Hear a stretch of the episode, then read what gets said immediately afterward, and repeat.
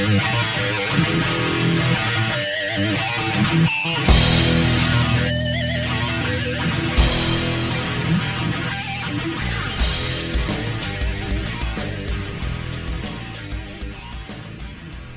hockey fans, and welcome to the podcast. This is the Vegas Hockey Podcast, and along with the Buffalo Kid, I'm Mark Warner. We'd like to thank you guys for taking a few minutes out of your day, and spend some time with us today, talking about Las Vegas hockey, uh, the Stanley Cup Finals. Uh, pretty much, when we start talking hockey, things can go in any and all directions, and usually do. So, uh, let me bring Tom in. Welcome to the show. Good day to you, sir. Yeah, good day. This thing could go with Mr. Blessing, with Mr. Brian Blessing. This thing can go to maybe even in the Buffalo Bills football. We just don't know yet. That you know that could easily happen. He was uh, he was covering the Buffalo Bills in their four straight Super Bowl run there in the early '90s, and uh, obviously he's he's one of the most respected journalists here in town. Uh, he won an Eclipse Award, which is Thoroughbred's highest honor there in 1997 for a documentary he did on the thoroughbred racing industry. He was voted New York State Broadcaster of the Year, which, if you think about it, that's pretty ridiculous. With, I mean, all the Yeah. franchi- all the franchises and legendary uh, journalists and broadcasters that are in the state of New York to win Broadcaster of the Year there is, is pretty ridiculous of an honor. Uh, currently, How how how did he beat? How did he beat the uh, radio duo for the Yankees? It's amazing, isn't it? I think that might have been before that, that duo was put together because they're pretty much they're pretty much untouchable right now uh, in the world of sports broadcasting. Um, Sterling and Suzyn, sir, is a, is a narrow vote, but uh, cur- currently Brian is the host of Sportsbook Radio on 920 AM K Bad every day, uh, middle of the day here in Las Vegas. Uh, but mo- most of all, Brian's just a straight up hockey guy. So, ladies and gentlemen, Brian Blessing, welcome to the show. oh, hey guys, how you doing? Great time of year. Wrap another good season up, and uh, I know you guys are fired up about hockey, and, and never, never a bad time talking pucks. Absolutely, absolutely. Let me uh, let me right away bring in Tom. He's from Buffalo. He's got a lot of good memories from your time out there. Uh, let me give Yeah. the, let me give the listeners a little bit of background again here. Uh, Brian's one of our most respected journalists here in town and broadcasters. Uh, he won the Eclipse Award in 1997 from Thoroughbred Racing. That's basically their highest honor they can award a journalist for a documentary that he did. He was awarded the New York State Broadcaster of the Year, which, if if you think about that, that's pretty pretty pretty ridiculous. Uh, He would he would have Yeah, to that- beat out that- Rich, Rich that was for the Hockey Hall of Fame, right? Yeah, right. That, no, the, the New York State Board of Broadcasters. When you're you're turning the clock back, I mean, it's you know, they, they, Marconi literally just got finished inventing the thing. no, entirely too humble. Currently, he's the host of uh, Sportsbook Radio on 920 KBAD every every mid afternoon here in Las Vegas, Monday through Friday, and uh, r- literally one of the most respected journalists here in town. And we're fortunate to have him on our show today. Uh, we're going to get started with. Uh, I'm going to let Tom take over and give a, give a few old school questions. Go ahead, Tom. Yeah, I, I was wondering um, how, how did you get started with uh, the Buffalo Sabres and Empire Sports Network and all that? Oh man, it is a long, long story. I'm from northeastern Pennsylvania, Wilkes-Barre, and my brother was 11 years older than me, and he'd come home and play sports and teach me to play sports each and every day. I was a sports nut and a student of the game when since I was seven, a student of all sports rather. Uh, and then he moved to Buffalo when I was 11. Oh, and I used to go up there and spend summers with him. So in a lot of ways, I I kind of half grew up in Buffalo as a kid, and uh, I was a big football, basketball, baseball fan. And the first Sabres game he took me to, and the French Connection was going crazy. Perreault was uh, making people jump out of their seats. I played the Blues, and Garry Unger was flying around with a long flowing red lock. There you go. I was hooked. And the, the first the first game I ever saw, it, it was my favorite sport instantly. And when I was 11 years old, I said I want to be a sportscaster in Buffalo. And man. talk about talk about bizarre bizarre life goals, but that that was what I wanted to do, and went there. And that's a long story. Did you know the six and eleven o'clock news covered the Bills, all all, all the cool stuff, and uh, ultimately, in, in the end, was actually working with the Sabres broadcast, and that's a long story. But, but once we got there, uh, we did a show called Hockey Hotline, which really got a lot of attention around the league and was an awful lot of fun.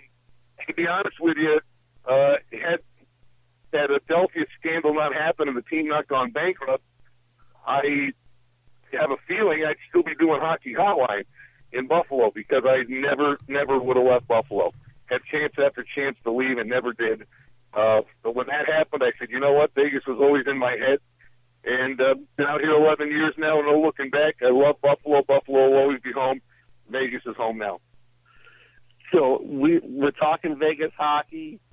You you did hockey hotline with Mike Robitaille, hockey heaven, Buffalo, New York. So where do you see yourself with the new Vegas team? Uh, play-by-play guy, color commentator, in between the benches.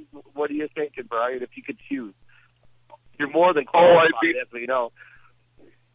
It would be pretty presumptuous of me to say, uh, you know, what, where I see myself fitting in. I, I absolutely have a passion for this and wanted to come to the community first and foremost. Um, I do play by play. I do the Thursday night lights high school football games here in town. I've done uh, tons of play by play throughout my career back in Western New York. Uh, I, I will say this, uh, and I have spoken to you know Bill Foley briefly about it, and uh, good friend Steve Eames, who worked on the process with the founding 50 committee. Uh, and you're in Buffalo, and you, if you saw it, you know what I'm talking about. Uh, I, I really, I could envision being of use by kind of being the, the host of the intermi- pregame intermission and conceivably a postgame show to bring back what Hockey Hotline was.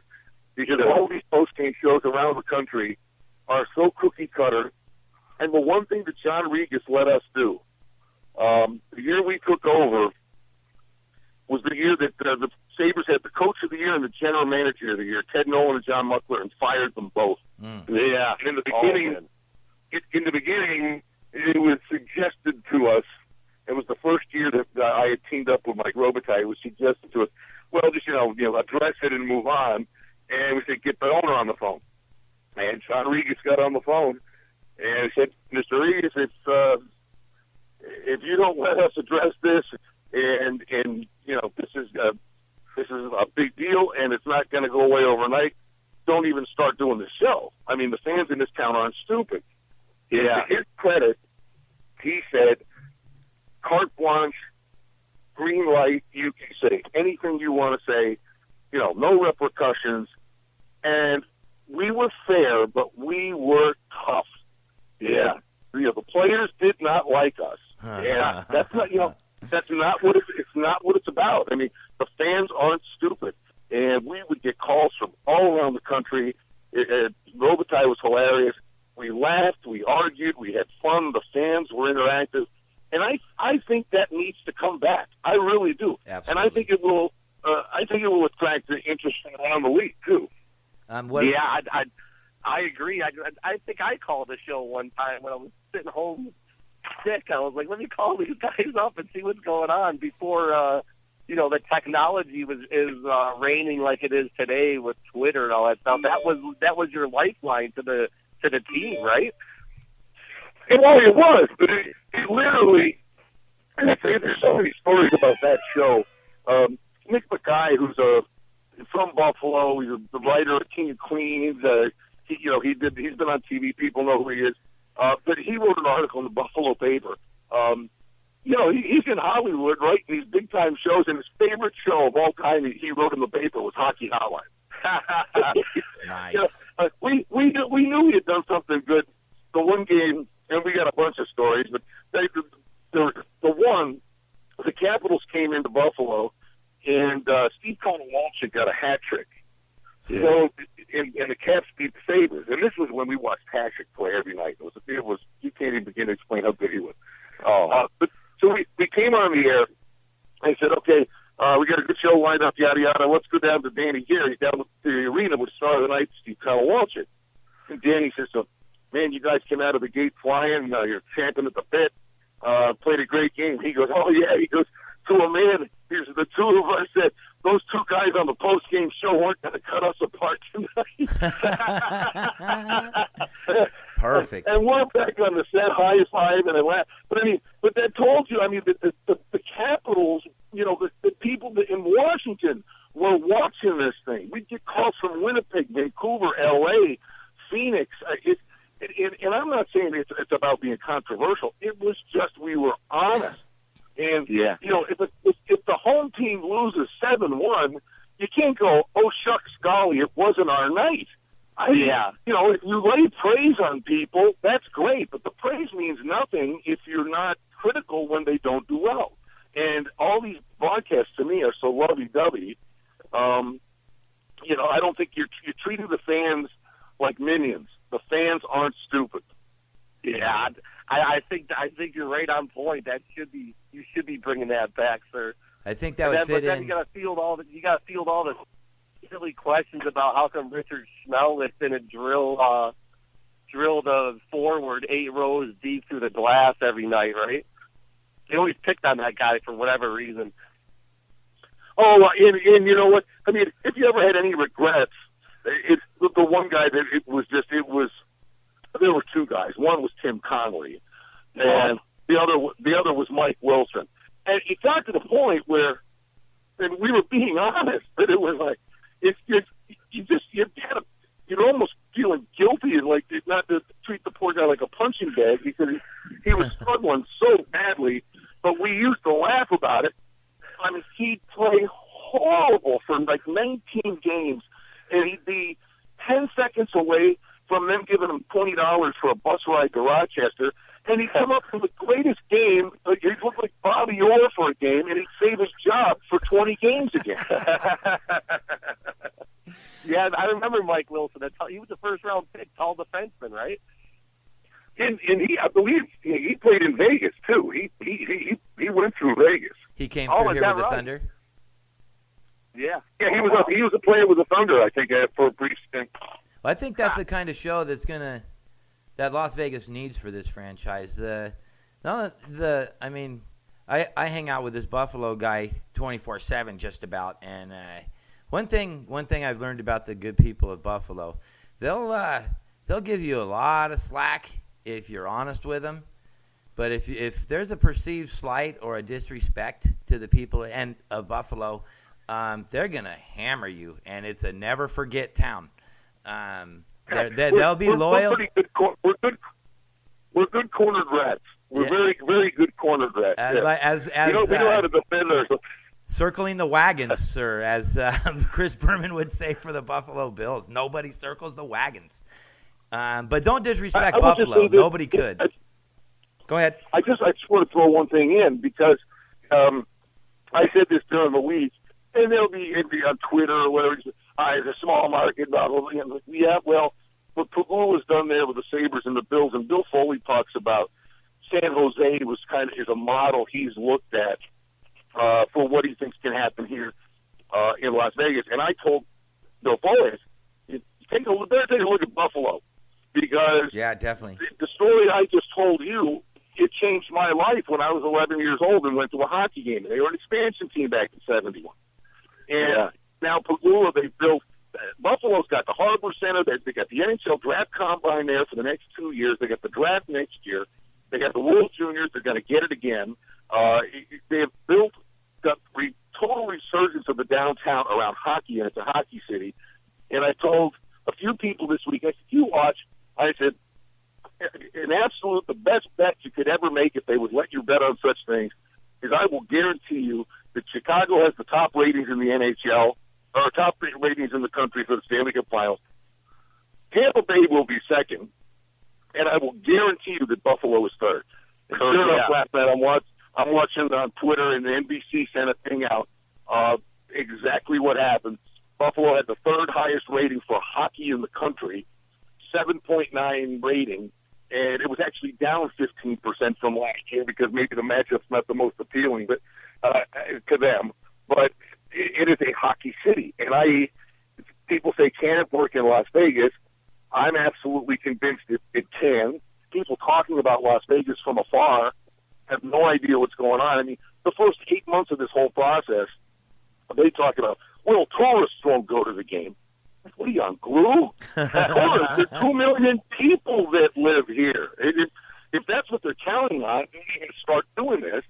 And to get where it's gotten, and my big thing was the day that they do six and ten game packages, watch the second wave of interest that comes into this because the average guy can't afford 43 hockey games. Yeah. No, correct. And uh, as as the news came out last week, Mr. Foley was finally uh, able to update the community on on the season ticket sales. And I've you you know you know Brian, uh, we're all over social media defending the faith here in hockey. You def or in Vegas, you definitely don't have to sell us on that. But we did get uh, a, a good update from Mr. Foley last week. It was uh, to the private sector, eleven thousand five hundred plus. To the corporate sponsors, uh, they they have all the luxury boxes sold with ten year commitments. The upper bowl is now sold out. The lower bowl is within 20 seats of being sold out, and with the with the block seats uh, now being allowed into the count, our season ticket sales is near 14,000. And as you say, with the quarter and half season ticket packages now available, the you know the people I've talked to and the projections I've seen say that we should be able to present uh, 15,000 seat commitments to the Board of Governors here on June 24th when they meet here in Las Vegas. Um, and this has all been done without a team. And I know Winnipeg has been fantastic. They they sold their seats in, in 8.2 seconds and and all that stuff. But it was already announced that the Atlanta Thrashers were moving to Winnipeg. We've done this in Las Vegas without a team. And my analogy for that's always been if you had a brand new arena and you booked a 41 night winter concert series and you put your tickets on sale and you spent $500 million getting the licensing rights to it, but you couldn't tell the people whether a band was coming or not because there wasn't a promise from any of the acts, how many tickets do you think would sell to that, that concert series? Not as many as Mr. Foley has sold for, for hockey here in Las Vegas. So the myth that there's there's no fans in, in Vegas and we won't go to the games or the casinos are going to prop up the team, none of that none of that's valid. And the numbers that Mr. Foley has pulled forward here since February bear that out without question. And I know that you agree with that, Brian. No, he he and the entire organization that they're working on this have done everything and then some that the NHL has asked them to do. Now it's completely in the NHL's court. So it's hard to fathom that Gary Bettman would have let this go this far uh, without the, the long-term vision that if they had pulled this off here, they would get the team. I mean, it would be a PR nightmare for the league. But one thing that not a lot of people talk about, yeah, it's great for Las Vegas, first pro team, all the things that are good for Vegas. Um, having moved here, lived here, it's great for the league that Vegas is coming in. I mean, Las Vegas, the brand Las Vegas, to have that uh, is going to give the NHL a bump. It's good for the league. Um, they don't want another Florida on their hands. They don't want another Phoenix on their hands. Um, and, and the long-term viability of it is the question, the sustainability of it. But it is, and you can't ignore it. The transit nature of the city is an advantage. And anybody that's moved here, guys like me, this is now home. This is our community. There will be a source of community pride, uh, and, and I think it will it will sustain itself because there are passionate hockey fans. And the one thing is, if marketing says that there are 130,000 hardcore hockey fans in this valley, and, the big part of this the next two years is is to educate and get people who never given hockey a second glimpse. Like I did when I was a kid, I was baseball, football, basketball the minute I saw hockey, I was won over and wowed. And I'll give them credit because game one of the NBA Finals was a terrific basketball game. But if you literally watch the Stanley Cup playoffs compared to the NBA playoffs, it is not even a contest. It is the most exciting and dramatic thing that's going on, uh, and there's nothing like overtime in the playoffs. Oh, you know, we're not talking about the playoffs. We're talking about a Tuesday night when Edmonton comes to town. But there are young stars in this sport, and I think people are going to be captivated by it sample it once and say, I'm doing that again. I think it's going to work. Absolutely. Uh, hockey's hockey's probably the best live sport. It doesn't it doesn't translate as well like if you sit there and watch it on TV. Like you said, a Tuesday night with Edmonton in town, it might be easy to change the channel. But if you if you go to a live a live hockey game um, I, I challenge you to come away not excited about what you just did, more so than any other Look- sport you could see in person. Look what happened to a, Well, young, I was a young Brian Blessing walks into the old Memorial Auditorium Yeah. and he's hooked for life. Here we are. What do you say, not 70, 71, uh, Mr. Blessing, you went? Yeah, when they when they when they they started, yeah. I mean, I, I it, it, sports is different now. It's so corporate. The one thing that's hot about that's cool about hockey is they're down to earth guys too, and they give back to the community, uh, and they're approachable. I really do think they're they're different than most athletes, and it's not in their DNA to quit. And no little things. I mean, I uh, I'll never forget going going uh, before you know nonsense like going to watch the watch the pregame warm up. I mean, that's how nuts you are when you're a kid. I'll never forget Peter Mahovlich threw a puck over the glass to me when I was a kid. I mean, you don't forget stuff like that. That's awesome. No, You still have the absolutely. puck? Do you still have the puck? You know, I got it somewhere. I think my I think my kid might have played with it in the driveway when he was young. It's, it's. It was a practice puck. it's like the Sandlot movie, huh? He took the The Babe Ruth ball. baseball and played with it. Oh, you know what? I, I honestly have. I mean, the, the sad truth of that is when I moved to Buffalo, um, had just gotten married, was 22, and, and moved to Buffalo, and for whatever reason, and I and I hadn't done it when I was a kid for the collectible nature of it. It was just what you did when you were a kid. But I wasn't gone two weeks, and what prompted my mother to say, "I'm going to go clean the attic out today." Oh, you're kidding me. and she threw three boxes of baseball cards out that I can only imagine was my son's college education in the beginning of a 401k. Oh my goodness. It, and the chunk she decided to keep was like, wait, you kept that and threw the baseball cards out? Mm. Well, let's uh, what let's part of town? What what part of town did you grow up in Buffalo? Out of curiosity. Well, you know, again, I, I was I was in Wilkes-Barre till I was 21. My brother, my brother, uh, it was called, what do they call the Kensington Apartments over by uh, Eggert. And, oh, okay. But, yeah. we- but when- when but when uh, when I moved there, we always lived in uh, the town of Tonawanda. In fact, I still have a house there today. Uh, it's, oh, nice. it's such a it's such a great place. I mean, it, it, it uh, you know, I, when I do my radio show, I got to be really, I got to almost pull it back because. And the thing is, when the Bills, when the Bills are saying make legitimate news, it's like it's almost like I'm not allowed to talk about it because people think I beat the Buffalo drum so hard. Um, it's, an, it's an amazing. It is an amazing community. It's an incredible place to live, and it just it just gets it gets a it gets a bad rap on so many fronts. But uh, uh, it's it's an amazing place to be. I, lo- I love your free uh, when you had your free picks in the Las Vegas Review Journal. It always seemed like uh, you picked the Bills that week, and, and it paid off a lot, didn't it? Uh, well, I, I've, I've done it a couple of times, and uh, it, well, and believe me, I mean, you know, it's not the, pressure of winning a bet or, or you know, getting pitchforked or leading anybody down the wrong path. The only thing I can tell you is I bet the Bills in a 16 game season. I'll bet on them maybe only four, four or five times, but the majority of times I'll play the total. Uh, Yeah. the, in the pace of play, I, I have a pretty good read on what they do from a pace of play perspective. I probably play totals more than anything in, in all sports, especially hockey. But if I'm if, if you ever see that I picked the Bills somewhere, know that I really like it because I know that I'm teed up like a golf ball if they lose. all right, all right. There's a little there's a little gaming insight from Mr. Blessing for you guys. Um, speaking speaking of I'll the never I'll never forget the, the, the one the one story real quick. And you know, this I, I love Vegas so much, but when I first moved here, and you with the I was at uh, the odds making company that uh, you know, uh, LVSC that made the opening numbers, and at first you're, you're trying to fit in. Like, my whole thing was to come here and make it more mainstream and open a broadcast wing of it. People would say, "How do they do that?" So, well, how do they do it? And who are they? And so that was about the whole genesis to coming out here. But it was about four months in. You know, you finally you start to get a little bravado after being there for a while.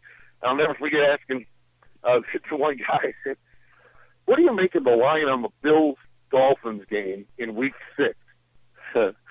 and he says, uh, uh, "Miami and the Bills were horrible. I mean, this was like J.P. Losman days.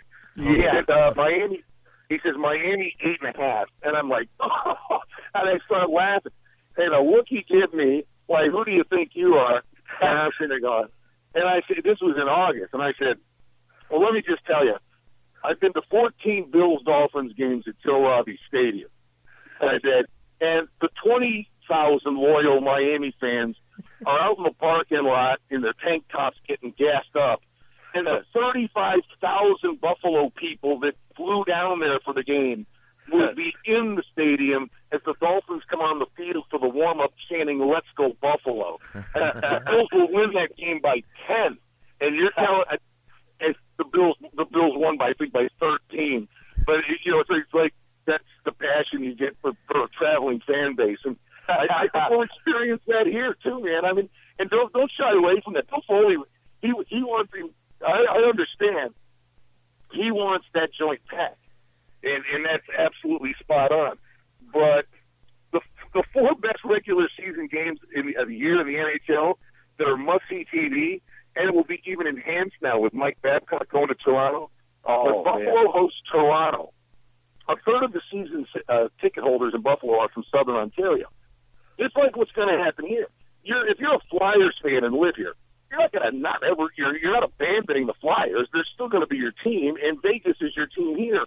But you're not going to go to that building and to have the road team in there making noise. Now it's interactive, and the fans get at it, and every game's an event. And I, I think the same thing's going to happen here on a nightly basis. That the, there will be some fan support for the visitors, which will put a buzz in the building. I think it's a good thing. Don't be afraid of competition. Yeah, I just- like that. Yeah, I like where your head's at there for sure. Yeah, it's going to get feisty. we I, just and can't. I've been to the Sabres, Re- uh, Maple Leafs. Yeah, it's crazy there. Yeah. We don't Crazy. want to let it get to the point of what the Blackhawks did to Anaheim there in Game Seven, though. We gotta let's come on, Las Vegas. We gotta come out and hold on to our tickets for a little bit. Uh, I, almost half of the pond was cheering for Chicago in Game Seven. That's we got to cut it back. We got to dial it down a little bit. We can't let let the, the Red Wing fans and the Bruins fans and the Blackhawks fans come into our house and take us over. I don't mind a little bit of a contingent from the from the other side, but uh, let's let's hold on to our tickets too, Las Vegas. It's it's tough to say that because, uh, like Mr. Blessing said, a Sabres uh, season ticket holder he can sell his four Leaf games and pay for his whole year's package. right. You know, and, and it's not, it's not the, the, but frankly, many of them just keep it because it's something they don't, it's not even the financial windfall the guy would get. And, and it's, and, and believe me, what's awesome about those games is the players sense that on the ice. And they could be, and they have been, the, the two worst teams in the league and some of the best hockey you'll ever see on a, on a Tuesday in January. They're running each other through the glass like it's game seven of the conference finals. Right. for sure, for sure.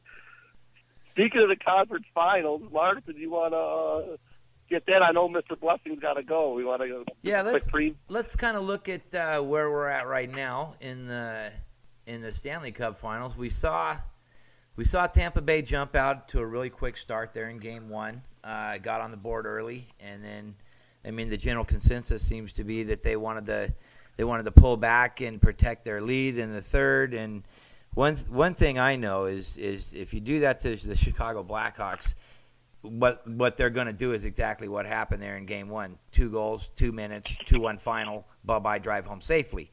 Now, does I, I really like the Jon Cooper brand of hockey, and it didn't seem like that they stayed true with what had got them this far in the first place, which is attack, attack, attack, attack, uh, foot on the gas, let's go, but still having the defensive responsibility uh, through the neutral zone and so on and so forth.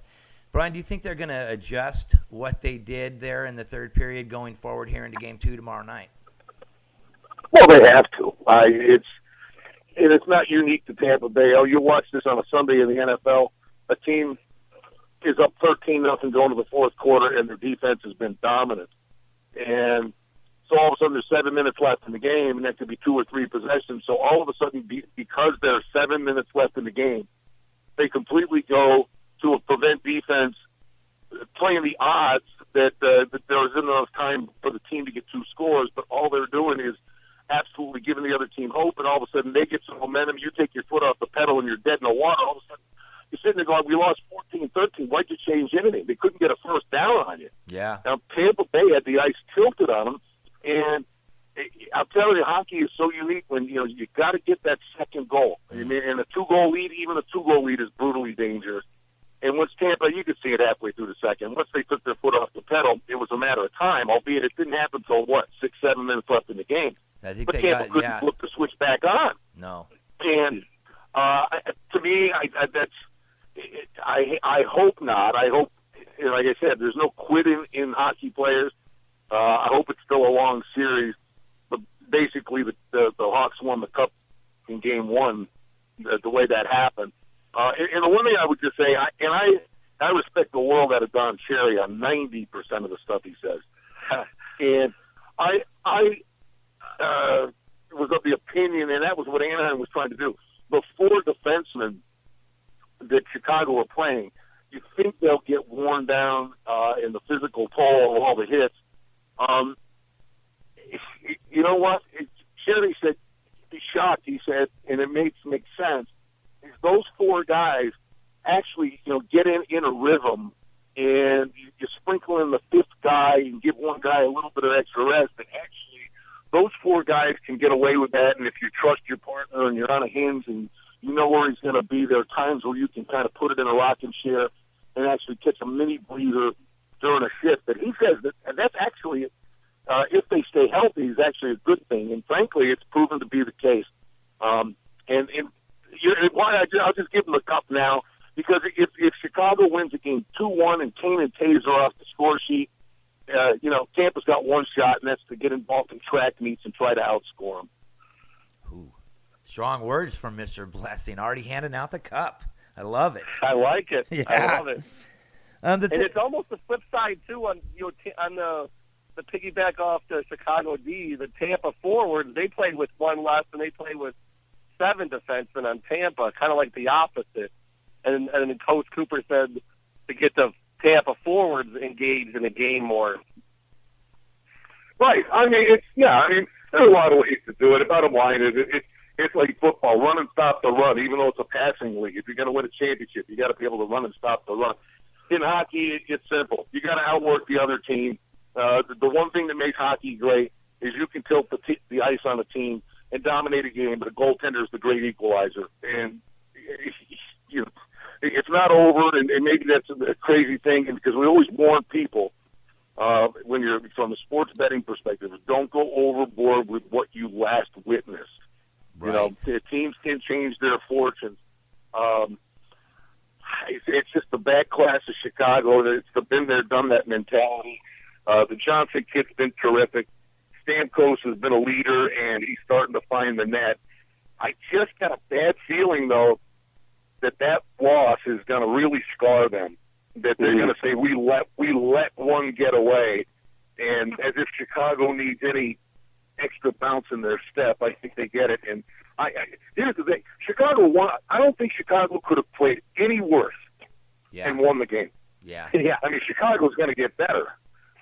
Well, one thing that For that sure. might give the fans from Tampa Bay a little hope. Uh, they went into New York in the last series and, and put on a defensive clinic in Game Five and took a three-two series lead with a two nothing shutout.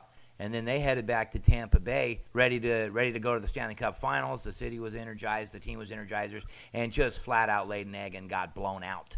And I remember me and Tom were talking that uh, that was their chance. They, you know, they're at home. Everybody's excited, and it was their opportunity to advance to the Stanley Cup Finals, and they just did not show up.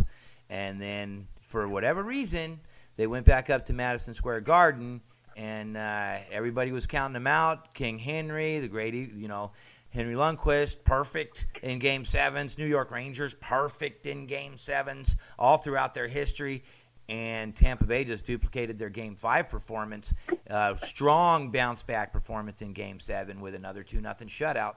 So they have shown recently in these playoffs that they have the ability to flip that switch, leave that last game behind them, learn from it, come back out, and uh, have a really strong follow up game. And if uh, obviously, well, if they ahead. if they learned if, if they learned anything from it, uh, and and you're right, everything you said is right. That they went for whatever reason were playing better in the playoffs on the road because they were playing a sound, smart road game, chip it off the glass, uh, do all the fundamental things. You know, punch and Judy, counter punch, Yep. and you know, rip the teams hard out at the right time.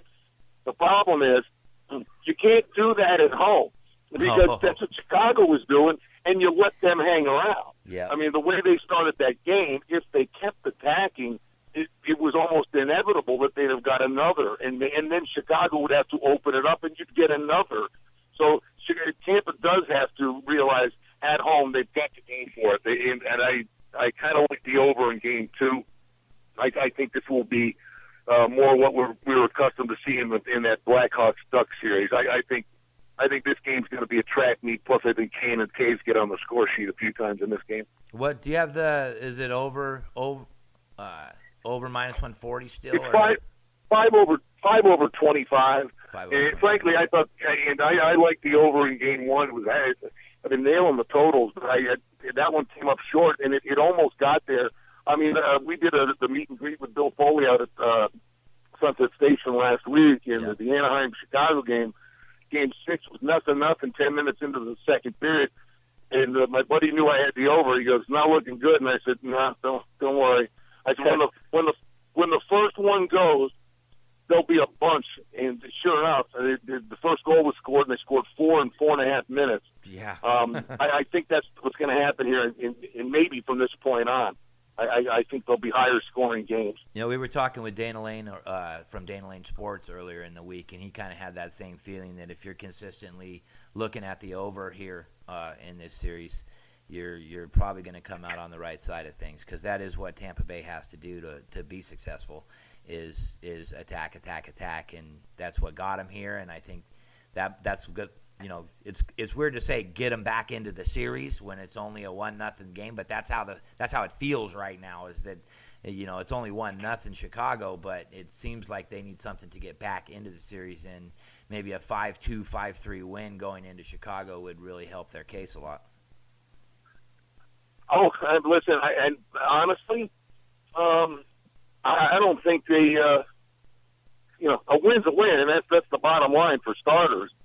But I mean, to me, it's not like you know, winning one two one in overtime that's going to do anything for them. I, think they got to kind of make a statement, and the number reflects that. They're a dollar thirty favorite. You should get Tampa's best shot. Um, Chicago's going to have to, uh, you know, survive that that opening wave. Actually, uh, it's cool in hockey now that, that there are more offerings that are out there. The thing I, I think might be a really good bet would be over one and a half in the first period, because I think I think Tampa, if they come out of the gate and get one, I, I think they're going to keep their foot on the pedal. I think that'll be a pretty frenetic start to the game. I didn't know they were doing that on the boards now with uh, little extra bets that you could put on there. That that I do like. oh yeah, that. I oh it's, like it's that. amazing. Yeah, yeah, that that might be the better bet of all. Yeah, I'm, the I, best bet of all would be uh, to me over one and a half in the first period. What's the what's the price? Over one and a half. Uh, well, the game's over. It's five over thirty-five, so I'm assuming it would be like uh, 10 over one and a 15? half, probably minus a dollar fifteen and minus a dollar twenty. I might have to go get me some of that. I like that a lot. And the series price, I know you were asking me before. Uh, in that, it, it, the number does tell you something. Uh, you know, Chicago was the favorite in the series before it started, with Tampa Bay having home ice. Uh, and now they're up, they're a two dollar seventy favorite Oh. to win the cup now after season home ice advantage. It was. Uh, what do you know what that opened at? Just off the top of your head, or no? Uh, the the series price uh, was Chicago. I think it might be minus uh, a quarter uh, for the series. It was the opener, and it, it was bet up to a dollar forty. Yeah. Okay. So now it's at So the money, the money was on Chicago. Whew, that does say a lot. That does say a lot. Going forward here, uh, we we we've covered that series pretty good. When we get to uh, when we get to June twenty fourth in the Board of Governors here, um, I know Mr. Foley has his his strong presentation ready to go. Um, He's not invited. he's he's not invited. He's not invited. No, he his presentation is is everything you you just said in the last half hour, and oh, by the way, look out your window and take a look at that stadium. Right. I and then look in the sky and look in the sky and see the sun. And his presentation to hockey players are: you want to golf year round and not pay state tax? Come and play here. Absolutely. He's done his thing.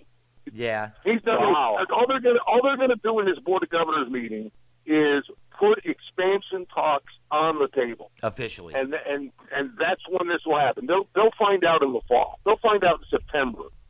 But basically, the owners are just going to say, okay, uh, we do we want to expand? That's all that's going to come out of this thing. And if they say they're going to expand, it's a no-brainer. If they say it doesn't expand, uh, then you sit there and go, well, and, and you know, there are, may- are there are there franchises out there that aren't doing very well, and that's your next your next kick at the can. But all you need, if the, the owners just got to look at each other and say, yeah, let's do this. They proved their point, and then what are we going to do? Are we going to Quebec? Because you can't expand with one, you need two.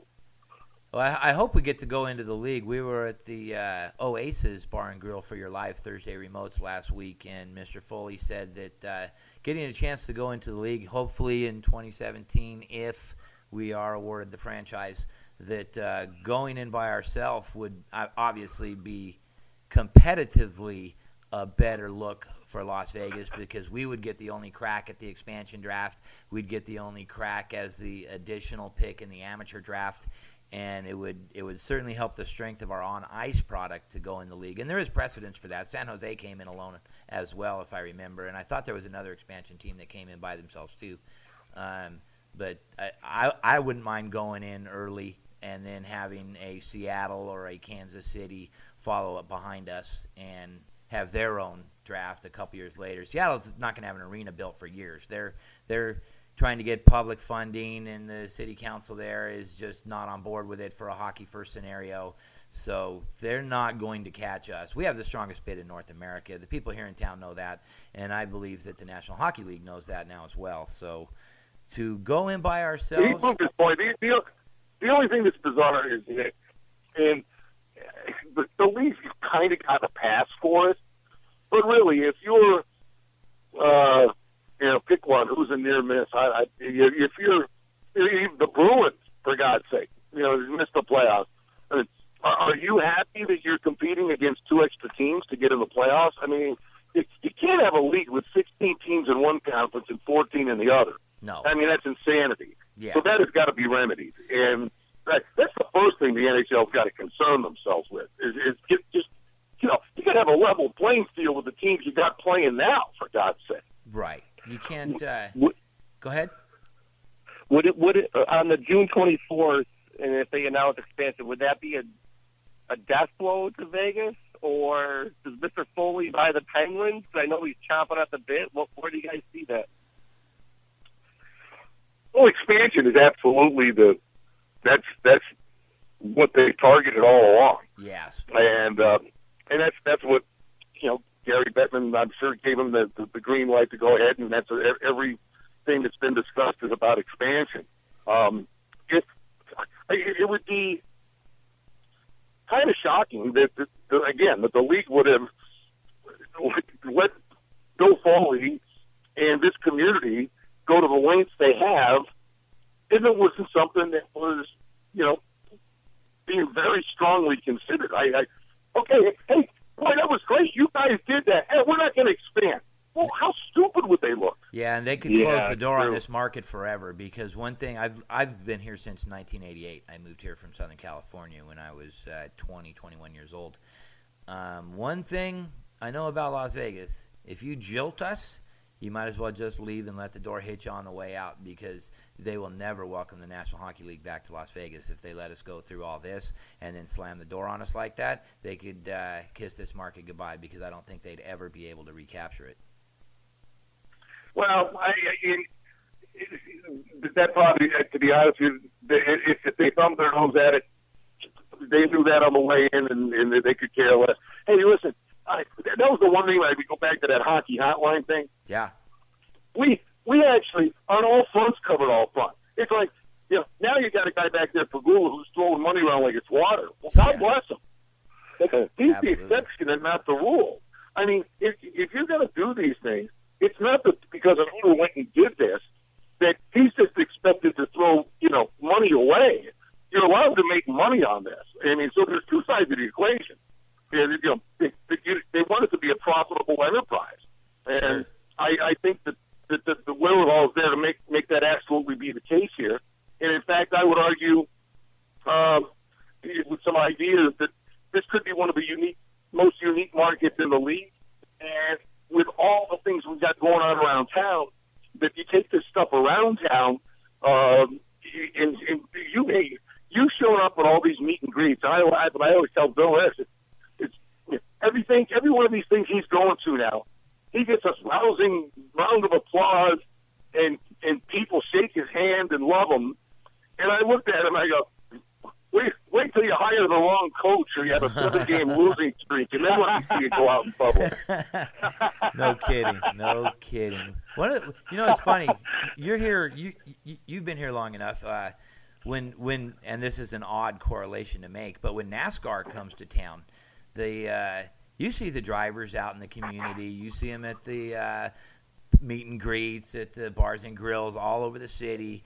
Um, that's gonna like like you said back in in Buffalo with the players getting out in the community and and that's that's the kind of thing that they're gonna need to do and and do more of once we're farther along in the process to excite uh, more of the fan base like you said to get to get the people that have never been to a hockey game involved is to bring the players out bring the the general managers and the owners out do some golf tournaments do some meet and greets and there's there's a lot of unique things that you can do here in Las Vegas that other other franchises frankly won't have the opportunity to do in in their communities if they expand. So I think our leg up is Well, you you look at. You look at Southern California. My when when they first came in the league and the Kings were skating around with their pretty purple and yellow pajamas, you know, love them, nobody- love those jerseys, in the, Brian. in the in the in the beginning, oh, Sheldon Kannegiesser, Marcel Dionne, Rogie Richard. Give me a break, Charlie Simmer, Dave Taylor. Get come on, bring it on. The purple. That's Forum blue and gold, sir.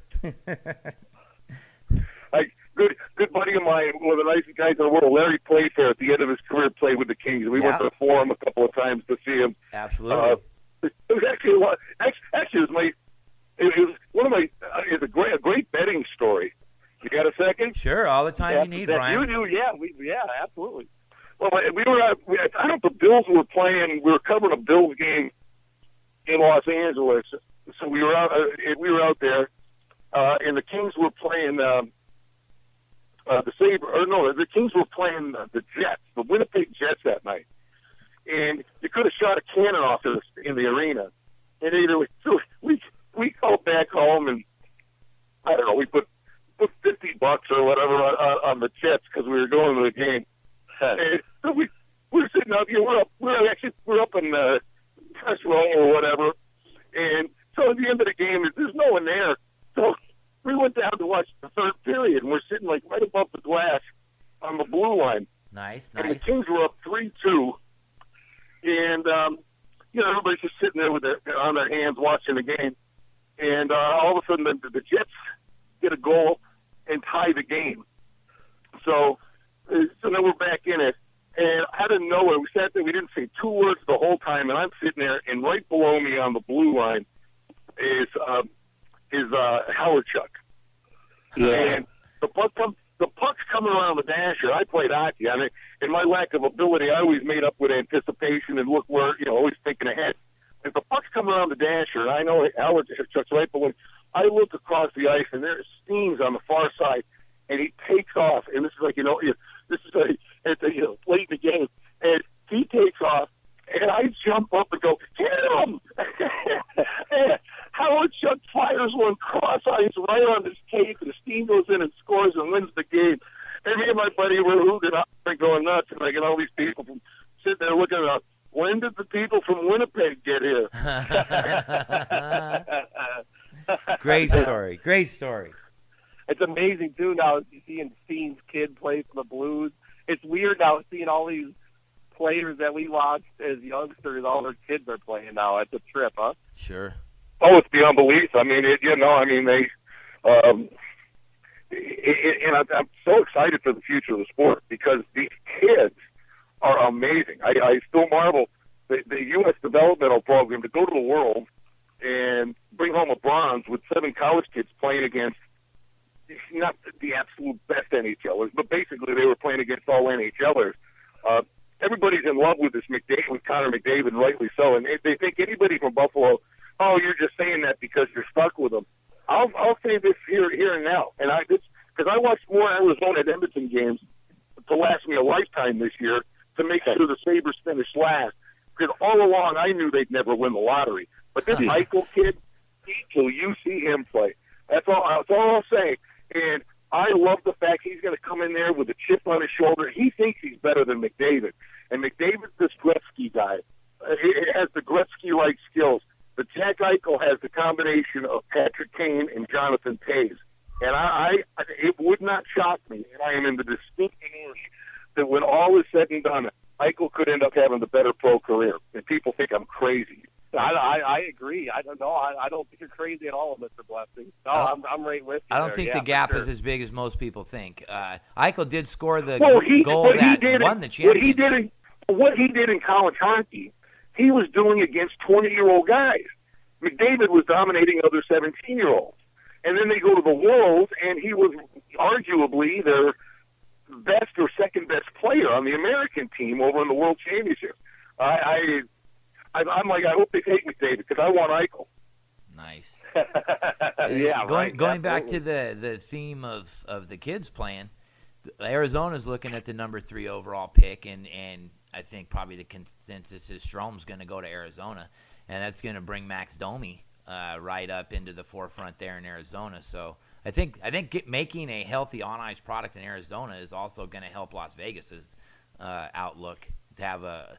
And obviously, the Kings and the Ducks are in, in California, but if you could have a a four pack of Arizona, Anaheim, Los Angeles, and Las Vegas. That's that rounds things out pretty nicely if they could get their on ice product together. Plus, the kid next year, there's another kid that's supposedly It's Auston Matthews. He's from Arizona. He is supposed he's supposed to be head over heels the best player coming out next year, and it stands to reason.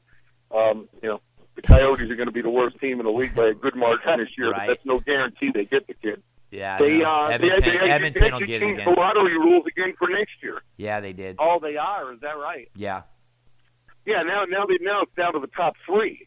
You know, playing Russian roulette with five bullets. Oh wow! And Yeah. I heard the um uh, Matthews is going to. Did he sign a Swiss League contract? I heard he, he signed a Swiss League. I don't know if that was true or not. Yeah, he's. I'm not. I'm not. I'm not positive of the league, but I know he's going to Europe. Yeah. he's going to play there yeah. this year. Yeah, he's not going to the the uh, WHL. Yeah, he's skipping that.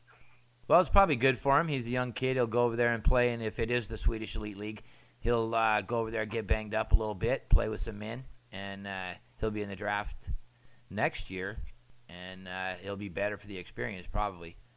For sure. Yeah. boy, boys, I I could do this all day long. Absolutely. But, sir. but Tony Miller at the Golden Nugget's going to kill me if I don't get downtown in time to do my radio show. Well, well, I, well- I, I, I love to I love talking hockey with you guys. This it, it's going to be awesome. Well, Mr. th- Blessing, it's been a pleasure, and uh, thank you for doing this, sir. Absolutely. Thank Oh, and, hey, listen, we'll be doing this a lot here. Hopefully, in the next few weeks, uh, it's going to be an interesting few weeks. Let's, let's leave Yeah. it there, and hopefully, uh, we get some good news soon. Well, if we could, uh, Awesome. if we, if we, we'd like to have you back on the show after the June 24th deal. If there's any, if there's any big announcements, we'll be back in touch, and hopefully we'll have you on again. Thank you so much, sir. You've given us an almost an hour of your time this morning, and we really appreciate it. It's always great talking hockey with you, Brian. Uh, before we go, where can they find you? Uh, any of your social media sites that you want to hit up here? Let everybody know where you're at. You know, listen, if, you're a hockey fan, uh, you, you'll get more hockey talk on Sportsbook Radio than you will anywhere else. So uh, the shows are all archived at sportsbookradio.com. In fact, we've had Bill Foley on five, uh, four or five, three or four times, and we've done the meet and greets. Uh, you can check the archives out there, and on Twitter, you guys do a great job on, on Twitter. You can follow me at Brian Blessing. Um, I hope I hope Tampa Bay wasn't following me the other night because boy did I carve them apart. Ooh, I saw some of that. You were very nice to him. Well, no. Well, at the, at the very beginning of the game, it was like the game's ten seconds old. Uh, they sent a tweet out.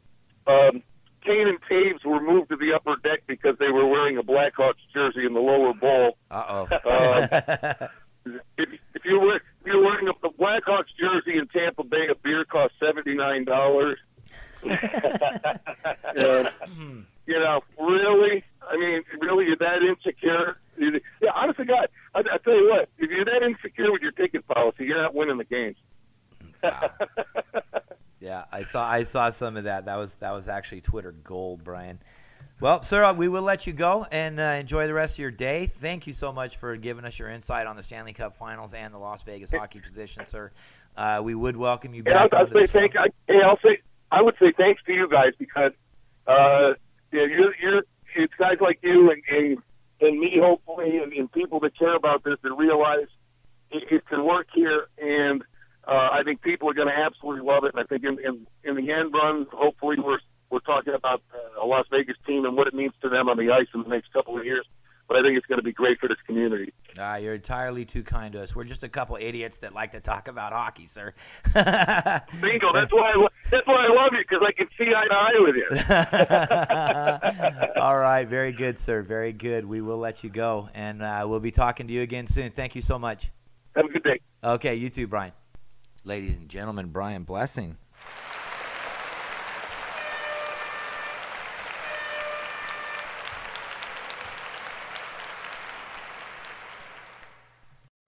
So that was all kinds of fun.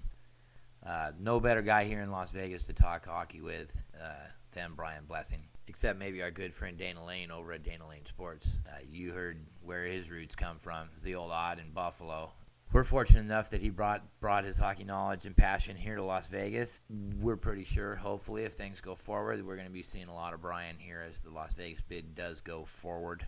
We appreciate him giving us the time he did today. I mean, come on our come on our show for an hour. That was fantastic. Some great insights into the Las Vegas hockey movement and the Stanley Cup Finals, um, and where to go with our gaming needs for the next next game and the series. Um, I still think that Tampa Bay has a little something left in them. I'm not ready to give the cup to Chicago yet, although Chicago's just a real tough team. Uh, I don't need to expand on, on how how great the, the big two and then the rest of the Duncan Keith and Seabrook playing 30 plus minutes a game. Crawford seemed to find himself again here later in the playoffs and in game one. They, they were peppering him for about 35, 40 minutes, and he only let in the one goal. So Chicago will be tough to beat, but uh, I think if Tampa can come back tomorrow night and, and have a real solid game, stay on the stay on the forecheck, stay in the zone, keep attacking, which is what got them to the Stanley Cup Finals out of the East in the first place then I think they'll they'll be okay in game two, and then uh, then you're back to needing to win one in Chicago and get home ice back, and then anything can happen. So I'm not ready to throw dirt on the Tampa Bay faithful just yet, but they they got it. They won't say it, but game two is a must win, obviously. So we're gonna we're gonna go ahead and take off, get this into production, so you guys get a chance to hear Brian Blessing. That was uh, our privilege to have him on and talk a little bit of hockey with with. Uh, one of the most respected journalists here in Las Vegas and nationwide. Let's face it. Um, and we look for more more from him out of the Las Vegas hockey vision as we go forward. So thanks everybody for listening. Have a great day, and we're out.